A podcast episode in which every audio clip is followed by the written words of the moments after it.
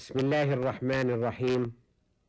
والصلاة والسلام على النبي العربي الأمي سيدنا محمد وآله وصحبه أجمعين. مستمعي الكرام السلام عليكم ورحمة الله وبركاته. لما آن للنور الإلهي أن يتجلى في الدعوة التي حملها الرسول الأعظم من لدن ربه وعرف أبو بكر خبره اطمأنت نفسه إذ كانت كالطير تحوم وتحوم حتى أذن الله لها أن تلقى الهادي البشير. وكان أبو بكر يعرف صاحبه الأمين صادقا لا يجري الكذب أبدا على لسانه وطاهرا لم تدنسه أوشاب الحياة وعفا صانه الله العلي العظيم عن كل سوء. وأمينا في السر والعلانية وقدوة نيرة هادية. لقد جلس أبو بكر إلى الرسول عليه الصلاة والسلام فحدثه فشهد بأنه الصادق الأمين ونطق لسانه بالشهادتين يدفعهما قلبه في رضا فتنطلق بهما شفتاه ليكون الناطق بهما ذا تاريخ مجيد في تاريخ الإسلام وحفظه ورعايته يوم تربص به المتربصون وخرجت الأفاعي من جحورها تنفث سمومها.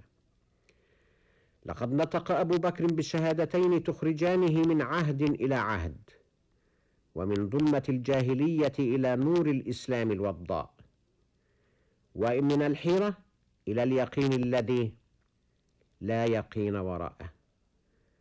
لقد عرض عليه الرسول الأعظم الإسلام فلم يتلعثم كما قال عنه الصادق الأمين. ولم يشك أبو بكر في صاحبه وكيف للشك أن يجد سبيله إلى نفسه الصافية؟ وهو يعرف صاحبه فتى وشابا ورجلا. لم يجرب عليه أحد في أطواره هذه الكذب ابدا. شهد له بذلك أعتى خصومه وأشدهم انكارا للرسالة. كذلك لم يجادل أبو بكر. وكيف يجادل في أمر رباني تفتح له قلبه فقد حبب الله إليه الإيمان وزينه في قلبه وكره إليه مثالب الجاهلية من الكفر والفسوق والعصيان. كذلك لم تأخذ أبا بكر الريبه بل وجد ذاته في اتباع صاحبه فملأ الإيمان قلبه ووجد الطمأنينة تغمره. وإذ كان أبو بكر رجلا محبا للخير فلم يشأ أن يذهب وحده بهذه الطمأنينة بل جعل كما قالوا يدعو إلى الله وإلى الإسلام من وثق به من قومه ممن يغشاه ويجلس إليه. ويعتز الإسلام بأبي بكر الصديق. ويعمل هو جاهدا على أن يقوي ساعده بالصادق الإيمان المخلصين لعقيدتهم الحريصين عليها حرصا تهون إزاءه عليهم أنفسهم وأولادهم. فلقد أسلم على يده ثلة من كرام الصحابة. حسبنا أن نذكر منهم ذا النورين عثمان بن عفان والزبير بن العوام وعبد الرحمن بن عوف وسعد بن أبي وقاص وطلحة بن عبد الله. حدثهم أبو بكر بحديث الإسلام ففتح الله عليهم. ولا شك في أن حديثه إليهم كان عذبا مستثاغا وتبين الصدق فيه والناس يجمعون على أن أحسن قول انت قائله قول يقال إذا ما قلته صدق وما كان أبو بكر ليمسك ماله عن بذله في افتداء ضعفاء المسلمين كموقفه الكريم حيال بلال الحبشي وغيره.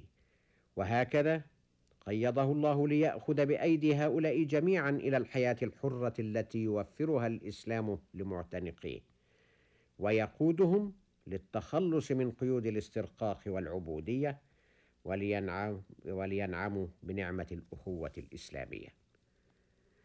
لقد كتب الكثيرون عن الصديق وما زال الكتاب يجدون جديدا في حياته وسيظلون كذلك. فقد ارتبطت حياته بالإسلام ارتباطا وثيقا سواء أكان ذلك في السياسة أو الإدارة أو المعاملات.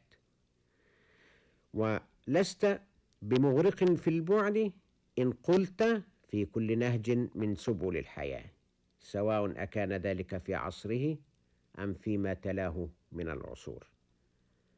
ولقد ارتبطت الأحداث حديثها بقديمها وطريفها بتالدها وأعجميها بعربيها وذميها بمسلمها. وإنك لا تبحث في واحد من هذه الأمور وفي غيرها إلا واجد للصديق أثرا. وإن القول ليطول فنكتفي اليوم بهذا القدر من خبر هذا الصحابي العظيم ونطوي الصفحة إلى غد إن شاء الله تعالى. والسلام عليكم ورحمة الله وبركاته.